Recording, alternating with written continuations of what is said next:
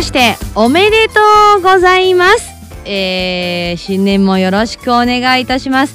モーニング喫茶田口恵美香スタートしていきたいと思っておりますよ。1月1日ですよ。第1回の放送が。何しながら聞いてもらってますか？ねお正月の楽しいテレビ番組いっぱいあると思います。ね今お笑い番組の方が大事。なんて言わずにモーニング喫茶田口恵美子聞いてくださいよ。今日もよろしくお願いしますね。さあまあね今年はオンライン帰省する人も多いと思うし今年はまあ日にちを明けて参拝しなよっていうね呼びかけもあるみたいですけれども。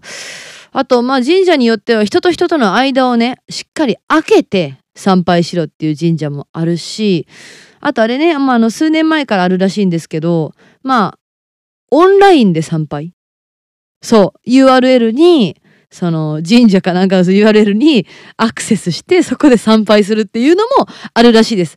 そうコロナが流行る前からその体が動かなくていけないおばあさんとかのために、まあ、作られたらしいんですけどあとあれね投げ銭とかも今年からピッですよ。そうタッチ IC カード交通系の IC カードでのタッチで支払うっていうのもあるらしいです。ねなんかもう投げ銭だったらなんか5円とかねその10円とかまあ高くて100円500円とかになってきますけど IC カードやったらなんか思いっきりね300円ぐらいは入れてもいいかみたいな気持ちになりません？だからもしかしたらその神社とかがなんか儲かる時代も来るんじゃないかななんてね思ってますけれども。ねえどんなお正月お過ごしなんでしょうか。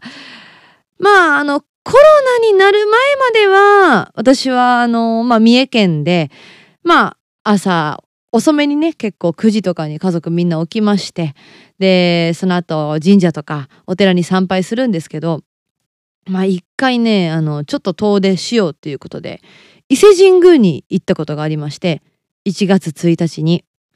伊勢神宮1月1日に行ったことありますか？どうでしょうね。まあなかなかいないですよね。でも結構全国から人がすっごい集まってましてめちゃくちゃ人集まってるっていうのは聞いてたんですけど伊勢神宮一回元旦の日にお参りに行ったことがあるんですよ。すごいですよ。救急車の数が半端ないです。もうしょっちゅうピーポーピーポーで倒れました。運ばれます。もうぎゅうぎゅう詰めでそれこそ伊勢神宮にもう缶詰状態なので一人倒れたら参拝並んでる列でね一人倒れたらその隣の人も倒れて後ろの人もブワー倒れるっていうどんどんどんどんドミノ倒しみたいな感じになってそう救急車がいっぱい来てましたね。やっぱお正月に伊勢神宮は行くもんじゃないなって思いました。まあ、それこそ分散参拝じゃないですけど、あのー、1月の、まあ、中旬ぐらいにね、夕方に伊勢神宮に行ったんですよ。そしたら、誰？一人人いなくて。すごいですよ。伊勢神宮の貸し切り。結構ね、これ三重県民なら知ってるんですけど、夕方に伊勢神宮に行くと、あれ？誰もいないっていうことがあるんです。なので、まあ個人的に、まあ伊勢生まれの人間としては、伊勢神宮は、あれかな、やっぱ夕方に行くことがおすすめですかね。元日はね、あ、そうね、今までの、まあ、毎年の元日の過ごし方は、まあ、朝起きて、まあ、おばあちゃんがボケてなかった頃はおせちお母さんとおばあちゃんが台所に並んで作って私とお父さんは、えー、お笑いの番組をね、えー、こたつに座って見ると。で年賀状ですよ。年賀状が届いてるのを見に行くのが私の役目。で、お父さん届いてたよ、お母さん届いてたって言って、えー、お父さん宛て、お母さん宛て、お父さんとお母さん2人への宛て、えー、私、田口恵美香宛て、あとおばあちゃん宛てっていうのを並べて分けて置いとくんですよ。そしたら、あのー、それをもうお父さんはこれやで、こんだけやで、お母さんこんだけやでって、ああ、おばあちゃんの方がエミカリ年賀状多いな、いいな、みたいなね。あ、懐かしくないですか？どう？こういうお正月送ってなかったですか？多いよね、多いよね。そうそう。で、うん。元日の夜のお食事はおせちの余りを食べるはいやっぱおせち大量に作るんでそれを余ったのをちょこちょこって食べる。プラスしてまあちょっとお腹が空くかもしれないからまあ揚げ物をね唐揚げとかなんだろうエビフライとかっていうのを近所のスーパーで買ってくる。これが田口家の過ごし方。いやめっちゃ普通。めっちゃ普通でしょ？私のお正月。なんかもういろんな人に、田口さんってどんな年末年始過ごすんですか？お正月とかってどんな過ごし方するんですか？とか、すっごい聞かれるんですけど、いやもう普通なんで、もうなんか皆さん何を期待してるんですかっていうね。何お餅を、ね、お餅を全身に塗ってみたいな。そんなんしないですって。そんなんしないですよ。そんなね、おせち一気食いとか。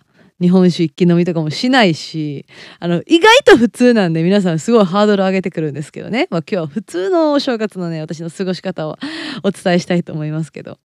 いやー、まあ、それこそ今バイト先がね、あの、定食屋でバイトしてるんですけど普通じゃない家ってあるんだなってあの定食屋さんの店長は俺は毎朝お正月とかじゃないんですけど毎朝俺すき焼きとか食べた食べてたからねっつって朝食が毎朝すき焼きですよ。すごないですか？どんな家族やねんっていうね。で朝からえ3合ご飯を食べてっつってでお昼は2合食べてっつってそうそう夜も3合ぐらい食べてみたいな。めっちゃお米食べさせられる家だったね1人3合とかですよ。で兄弟3人いてすき焼き食べてでステーキの日もあるしみたいな。とにかく朝から毎朝パーティーみたいな。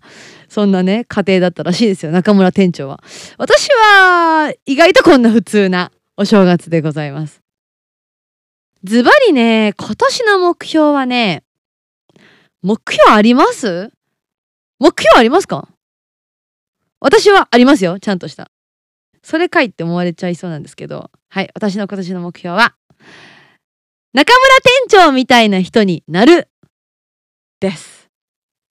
わっとえっとね、これ中村店長ね、ほんとたまたまバイトを始めた定食屋の店長なんですけど、いやもうめちゃくちゃ尊敬できる、全部は尊敬できないですよ。でも、ある一部がすっごい尊敬できるんですよ。それがね、自分で決めたルールをしっかり守り通すっていうところなんですね。例えば、中村店長は基本的にお酒は飲まないって決めてるんですよ。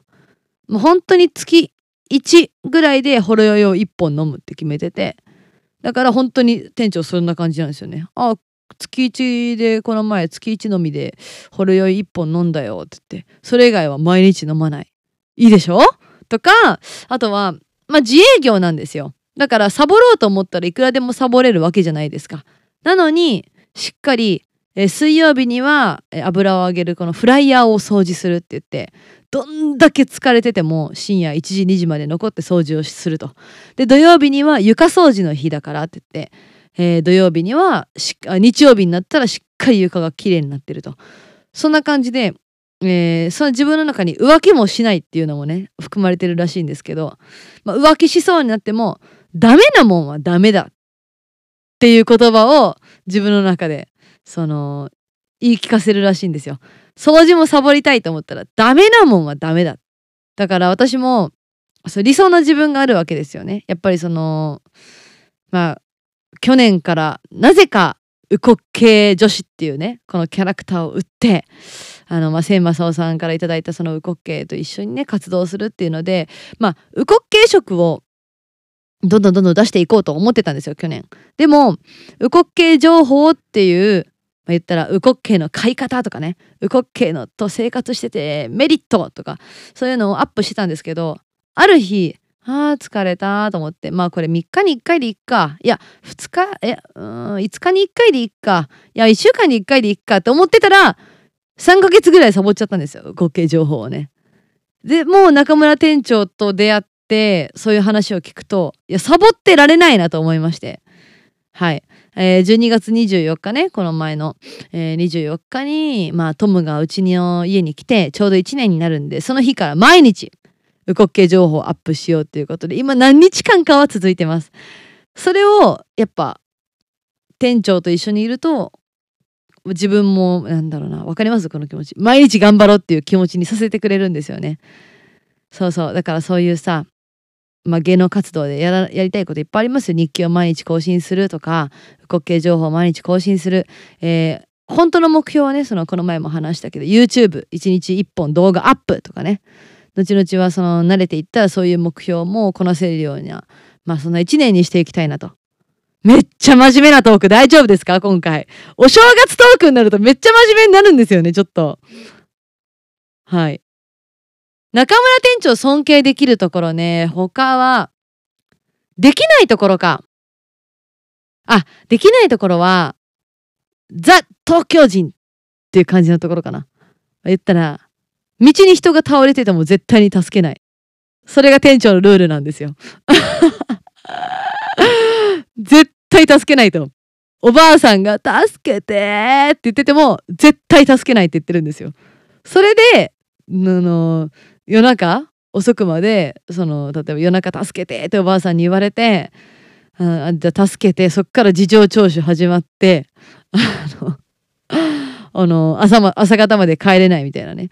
そうなんのが嫌やと。っていうのも店長もいろんなその友達がいていろんなものを見てきて樹海で首吊り自殺をしてるのを発見した友達が店長の周りでいたんですってだからその死んだ人の第一発見者になってしまったんですよで警察に言ったらお前が犯人なんじゃないかみたいな疑われていやいや僕は見つけたんですって言ってもいや怪しいって言ってえー、結局旅行に行ったのに樹海で人が死んでるのを見つけて通報したがあまり次の日の昼ぐらいまでかな。ずっと事情聴取されてめっちゃ大変やったらしいんですよ。だから倒れてる人は助けないって決めてんのね。まあ分かるけどそこは助けようよって思うかな。それぐらいですかね。でも店長の話がねすっごいね、アングラな話もあってさ、バイト中になんちゅう話を聞かせてくれるんやっていうことがいっぱいあるんですよ。この前ね、すごい勉強になったというか、びっくりした話は、なんかね、その店の前を白バイが通ってったんですよ。そしたら、あゆみちゃん、つって、そういえば白バイで思い出したけどさ、つって、俺の友達がすっごいヤンキーな子がいてさ、って、その子が、まあ、暴走族に入ってて、バイク乗り回したんだよ。そしたら、えー、白バイにすっごい追いかけられたんだって。長時間ずっと追いかけられたんだけど結局逃げ切ったんだよ。でもさその友達ナンバー隠してなかったからナンバーは思いっきりそれ見られてて。で連絡があったんだって電話があってって。なんてやったと思う？お前の運転技術は確認させてもらった。白バイに入らないかって。え？ー、まさかのスカウトって。白バイに入るってめっちゃ難しいらしいんですよ。めっちゃ難しいらしいですよね。まさかの暴走族の人が白バイにスカウトされて、お前のその今までのその悪事に働いてきたエネルギーを世のために使ってみないかっていう電話がかかってきて、しかも、はい、やりますって言って、暴走族やったのに、まさかの白バイに就職したっていう。すごいですよね。だから白バイも追いつけないほどの技術だからっていうね。まあ確かに、まあそのスカウトの仕方は正しいなって思いますよね。はい。っていう話を聞けたりとかね。とにかくすごいんですよね。あの、このモーニング喫茶田口恵美から話していいか分かんないですけど、あのまあ店長は、店長の中学かな？通ってた中学が、ものすごい中野で、もうあれ狂ってるで有名らしいんですよ。中野区の中学なんですけど、めちゃくちゃ荒れてて、すごいですよ。あの、毎日ナイフを店長は持ち歩いてたって言ってました。そう。でも使わないんだよって言って。俺は別に使うわけじゃないんだけど、自己防衛なんだよって言って。それを持ってないと、その刺される、かそのなんだろう、刺されようとした瞬間に、俺も持ってんだぞっていう風にそのナイフを出さないと、刺す、あの、向こうが、と対等にならないんだよって。だから一応自己防衛として持ってるって話してて、どこの国？って思って、それ日本の話ですか？って聞いて、そうだよって言って。そう、だから店長の話はね、すごいんですよね。で、まあ、だから店長もそういう言ったら、ヤンキーグループには入ってたらしいんですよ。で、まあ結構その、喧嘩っ早くもあったらしいんですけど、そしたら、なんとヤクザに、ヤクザさんに、スカウトされたらしいんですね店長が。高校に上がる時に。あれってどうやってスカウト来るか知ってますか？まさかの実家に電話かかってくるんですって。当時。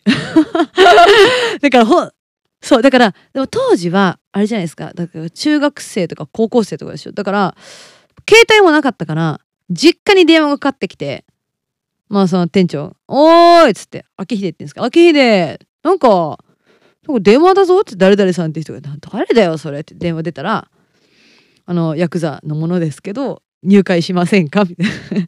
でいろいろ店長も考えたんですって。いやこれヤクザに入ったとして将来子供が生まれていややめますって言って入りませんって言ってしっかり俺は断ったよってね言ってたんですけどね。そうそうそうそう。ヤクザさんねすごいなって思います。だから結構何？その中学のうちの何割かはヤクザさんに入る。みたいなね。そうそうそうそうそう。そう店長も一歩間違えればヤクザさんだったかもしれない。でも店長の親友があのー、今は分かんないですけどなんかヤクザさんなんですね。でもそういう人たちは子供生まれてから全部縁切ったとか言って言ってました。子供のために。そうそうそうそう。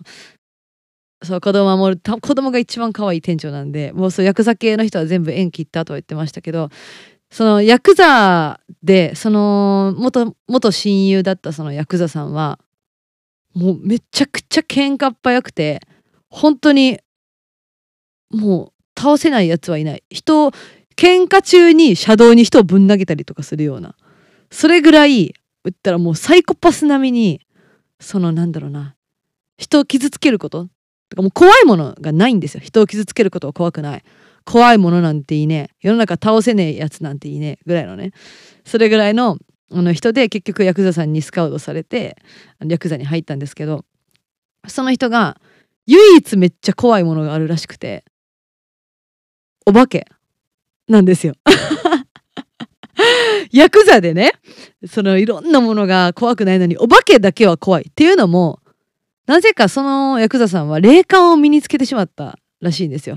霊感があってお化けを、まあ、結構見てしまうと。で、あいつらは殴っても殴っても俺のとこについてくんだよ、つって。家の中まで来るから本当に怖いんだよ、つってね。で、超ビビりになってしまったらしくて、普通見えすぎる人ってビビらへんのちゃうんかって思うんですけど、めっちゃビビるらしいんですね。だからたまに店長と2人で歩いててもいきなりもう真っ青にしてブーブーって震え始めて「どうした?」って言ったら「化けお化けがずっとこっち見てんだよ。おおおおっ!」って。お化けだけにはすっごい怯えてるらしいです。そう。すいません。ヤクザの話で締めました。いかがでしたでしょうか？うん。そうですね。とりあえず。そうです。あの途中から聞いた人はなんかヤクザになりたいみたいなあの感じた人もいるかもしれないですけど違いますよ、はい、中村店長みたいにルールをしっかりと守れる人になりたいなっていう話です。ヤクザになりたいわけじゃない。はい。店長といえばヤクザみたいな感じでね脱線していきましたけどいかがでしたでしょうか？ねえ。もしかしたらもともとヤクザさんでさこのねモーニング喫茶田口恵美香聞いてるっていう方もいるかもしれない、えヤクザさんだった時のエピソードとかはいお待ちしております。送り先はモーニングエミカアットマーク Gmail.com モーニングエミカアットマーク Gmail.com でお待ちしています。